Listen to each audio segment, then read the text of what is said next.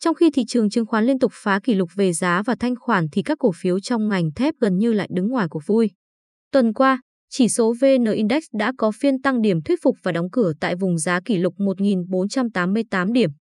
Dòng tiền trên thị trường vẫn duy trì trạng thái dồi dào khi giá trị khớp lệnh ở sàn HOSE đạt mức bình quân hơn 30.700 tỷ đồng trong các phiên giao dịch của tháng 11. Giai đoạn nửa đầu năm 2021, nhóm cổ phiếu thép liên tục có những diễn biến giá tích cực, trở thành những mã nóng được nhà đầu tư ưu ái. Theo chia sẻ của ông Nguyễn Việt Thắng, Tổng Giám đốc Tập đoàn Hòa Phát, thị trường chứng khoán Việt Nam đã đưa các doanh nghiệp Việt Nam lên tầm cao mới, trong đó có Tập đoàn Hòa Phát. Kể từ khi lên sàn chứng khoán Việt Nam vào tháng 11 năm 2007, vốn điều lệ của tập đoàn đã tăng 33 lần và đưa Hòa Phát thành doanh nghiệp thép lớn nhất Đông Nam Á, nằm trong top 15 thế giới về vốn hóa. Chắc chắn, thị trường chứng khoán Việt Nam sẽ là kênh huy động vốn tốt nhất và lớn nhất cho các doanh nghiệp Việt. Tuy nhiên, nửa cuối năm 2021, sự tăng điểm của thị trường lại thiếu sự đồng hành của nhóm cổ phiếu cơ bản. Dòng tiền có xu hướng tập trung vào nhóm cổ phiếu vốn hóa vừa và nhỏ, mang tính đầu cơ và trở nên gảy lạnh đối với nhóm cổ phiếu cơ bản, trong đó có cổ phiếu thép. Khi VN Index liên tục lập vùng giá mới với nhiều kỷ lục mới về thanh khoản thì dường như cổ phiếu ngành thép vẫn bất động. Tiêu biểu là ba cái tên làm nên tên tuổi của ngành thép là HPG của tập đoàn Hòa Phát, học sinh giỏi của tập đoàn Hoa Sen và NKG của thép Nam Kim. Kể từ khi tạo đỉnh vào hồi cuối tháng 10 năm 2021 đến hết phiên giao dịch 24 phần 11, các cổ phiếu HPG, NKG và học sinh giỏi đã ghi nhận mức giảm lần lượt 16,1%. 27,3% và 26% trong bối cảnh VN Index tăng hơn 50 điểm, tương đương hơn 3,5% lên vùng giá mới trong lịch sử. Thực tế kinh doanh của các doanh nghiệp thép nói chung vẫn tốt hàng đầu trên thị trường chứng khoán tại Việt Nam từ đầu năm tới nay. Thậm chí có doanh nghiệp đạt chỉ số EPS, lợi nhuận mỗi cổ phiếu, hơn 8.000 đồng. Đây cũng là mức lợi nhuận thuộc hàng cao trên mặt bằng kinh doanh của các doanh nghiệp niêm yết hiện nay. Trong báo cáo được công bố mới đây, công ty chứng khoán Vietcombank, VCBS, vẫn dành những đánh giá tích cực cho các doanh nghiệp trong ngành thép.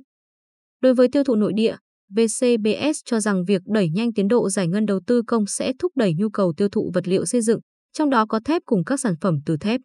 Ngoài ra, nhiều dự án bất động sản đang trong quá trình triển khai dự án bị hoãn lại trong 9 tháng đầu năm 2021 do ảnh hưởng giãn cách xã hội cùng với việc giá vật liệu xây dựng liên tục tăng từ đầu năm khiến cho việc triển khai các dự án bất động sản gặp nhiều khó khăn. VCBS kỳ vọng từ quý tư năm 2021, các dự án sẽ nhanh chóng được triển khai sau một thời gian dài giãn cách. Đối với thị trường xuất khẩu, Trung Quốc đang siết chặt giảm sản lượng sản xuất thép hàng năm do các vấn đề về môi trường và hạn chế tiêu thụ năng lượng. Điều này khiến cho nguồn cung về thép trên toàn thế giới giảm đi khi Trung Quốc là nước xuất khẩu thép lớn nhất thế giới. Điều này không chỉ tác động đến giá thép, mà còn mở ra cơ hội cho các quốc gia xung quanh thâm nhập vào thị trường xuất khẩu thép của Trung Quốc. Lý giải về sự di cư của dòng tiền, tại talk show Phố Tài chính, ông Trần Minh Hoàng, giám đốc phân tích nghiên cứu của VCBS, cho hay giai đoạn nửa đầu năm, thị trường đang trong tâm lý rất tích cực với hệ thống mới, triển vọng lãi suất thấp và sức hấp dẫn của thị trường rất tốt. Cùng với đó, mặt bằng giá vào thời điểm đấy được đánh giá là rất hấp dẫn. Vì lẽ đó, đương nhiên dòng tiền sẽ tìm đến nhóm cổ phiếu vốn hóa lớn và kéo theo đó là đợt sóng tăng rất mạnh. Tuy nhiên, câu chuyện của nửa cuối năm hoàn toàn ngược lại, khi thời điểm này mặt bằng giá đã cao. Trong khi đó, nhu cầu đầu tư vẫn đang dồi dào, tạo ra sự luân chuyển.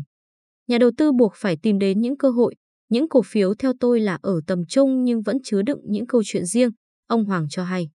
Quan trọng nhất để thị trường có thể bứt phá mạnh, cần phải có một nhóm cổ phiếu trụ cột dẫn dắt và phải thật vững vàng, đặc biệt là đến từ nền tảng cơ bản, ông Hoàng nói thêm. Dù bối cảnh chung tăng trưởng, nhưng với sự suy giảm về giá cổ phiếu trong các phiên gần đây, cả tập đoàn Hòa Phát và Tổng công ty khí Việt Nam, Mã Ga đều đã rớt khỏi top 5 thành viên thuộc câu lạc bộ vốn hóa trên 10 tỷ đô la Mỹ. Hiện chỉ còn 3 doanh nghiệp nằm trong câu lạc bộ này, gồm Vietcombank, VCB 16,2 tỷ đô la Mỹ, Vinhome, VHM 15,8 tỷ đô la Mỹ, Vingroup, VIC 15,3 tỷ đô la Mỹ. Theo đánh giá chung, nửa cuối năm 2021, do Việt Nam vẫn phải đối diện với đại dịch và tìm cách thúc đẩy tăng trưởng kinh tế thì việc tìm kiếm một nhóm ngành đủ mạnh có thể dẫn dắt thị trường cũng rất khó khăn. Đó là lý do thị trường chưa thật sự có được một xu hướng tăng mạnh như đã từng xảy ra.